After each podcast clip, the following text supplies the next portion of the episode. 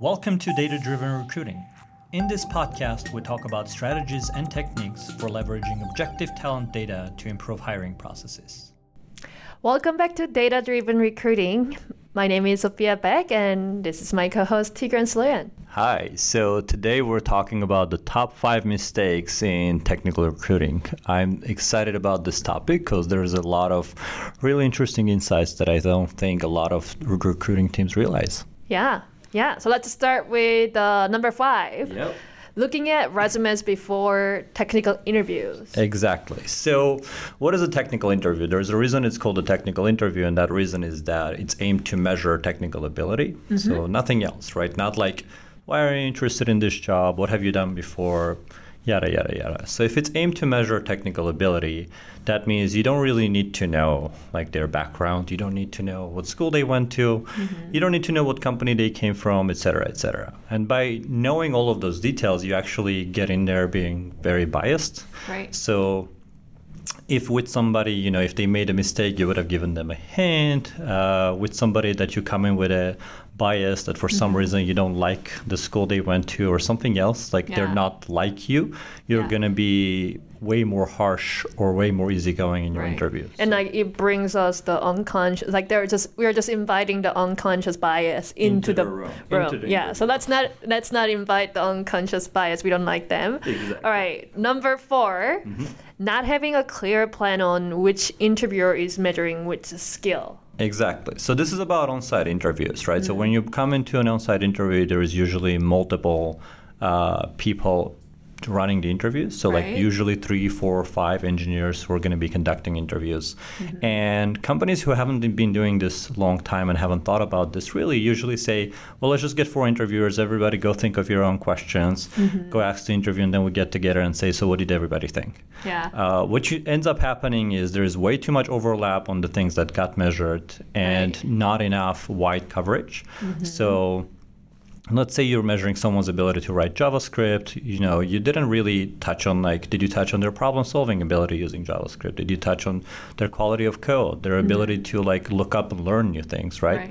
So like in advance, figuring out what matters to you and being able to say, you're measuring this one, you're measuring this one, you're measuring this one. Right. And then we come back to the room, each one is going to say, here's what I've measured, here's what I've measured, here's what I've measured. So now we have a collective view of what this person can do. On the more comprehensive skill set instead of, because like in the 30-minute, 1-hour interview, you cannot measure everything as one person. So you got to divide and conquer. So little planning in advance will go a long way in this case. Exactly. Yeah. All right, number 3. Letting interviewers see each other's feedback before writing their own. Exactly. Oh, this is huge. This is huge because you won't believe how much influence other people's opinion has on yours, right? So like there is almost every single applicant tracking system has a proper permission system that allows you to hide feedback from other interviewers. And that's important because if you don't follow that, right, I'm going to go read other people's reviews before writing my own. And that's whether I want it or not, it's going to influence my opinion on am I going to go yes or no. And in most cases, if you haven't seen the last episode of, well, you have seen it. For anybody who hasn't seen the last episode of the Go Beyond Resumes movement, as Richard Cho was saying that usually it's not a clear cut. It's not a clear yes or it's not a clear no. It's usually in the middle.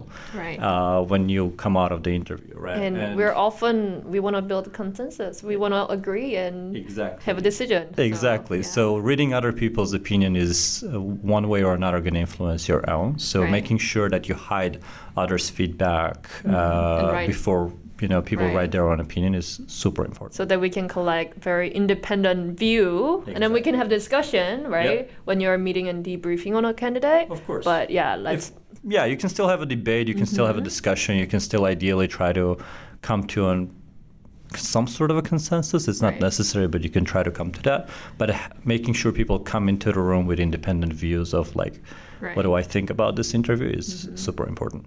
Yeah. All right. Number 2, giving open-ended take-home assessment. Yeah, so this one needs some elaboration. So what's an open-ended take-home assessment, right? So this is before interviews. This is usually happens before an on-site or sometimes even before a phone screen. Interview, yeah. So with open-ended take-home assessments, usually people would say, like, here is a project. We want you to go work on that. And once you're done with that project, send it over to us. Yeah. Sometimes they say, this usually takes engineers like 2 hours to complete. So here is some guidance to you. But no actual time limit, right? So there's no, like, you know, you're going to start at this point. There's going to be a timer. That timer runs out and then you're done.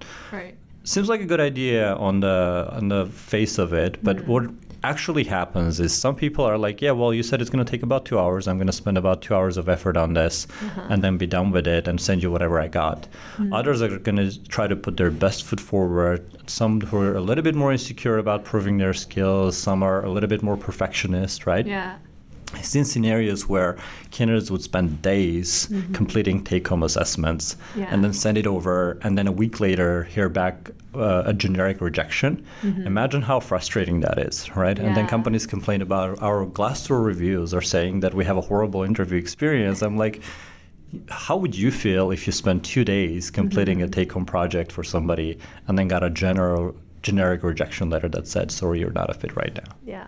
And I think it also kind of make it difficult for the evaluator who's evaluating those take-home tests to figure out, like, you know, is that something that, you know, because it's not fair. Some people spend 2 hours. Right. How do I know? Days. Right. Like, did you spend really 2 hours? This is this your output in 2 hours of work, or is this the output in 2 days of work? Yeah, because that's very different. If somebody can do 2 days work in 2 hours, you should hire that person. Absolutely, yes. Yeah. Okay. So the last but not the least, number one, making resume review the first step of the hiring process. Exactly. So resume reviews are so biased, right? Like so biased. 95% or even more people who are like you're going to receive as an inbound applicant, they're not going to have a resume that stands out.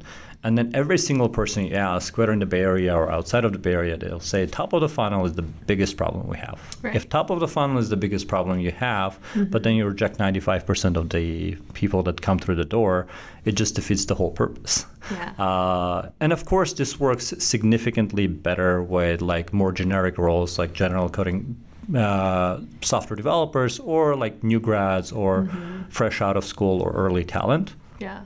Because instead of doing an initial resume review as the first step of the process, you can actually give them a fair and unbiased assessment to see how they perform on that. Right. So start with, you know, what they can do, not what they've done or what school they went. Exactly. But even with more senior candidates who might be a little bit less sort of eager to complete assessments as this first step of the process, you can still do a quick conversation with them and then still give them a somewhat of a generic assessment because everybody would take an assessment over a rejection letter, whereas most of the time people just get a rejection letter in the mail when they apply for a job or they don't hear back at all. Yeah.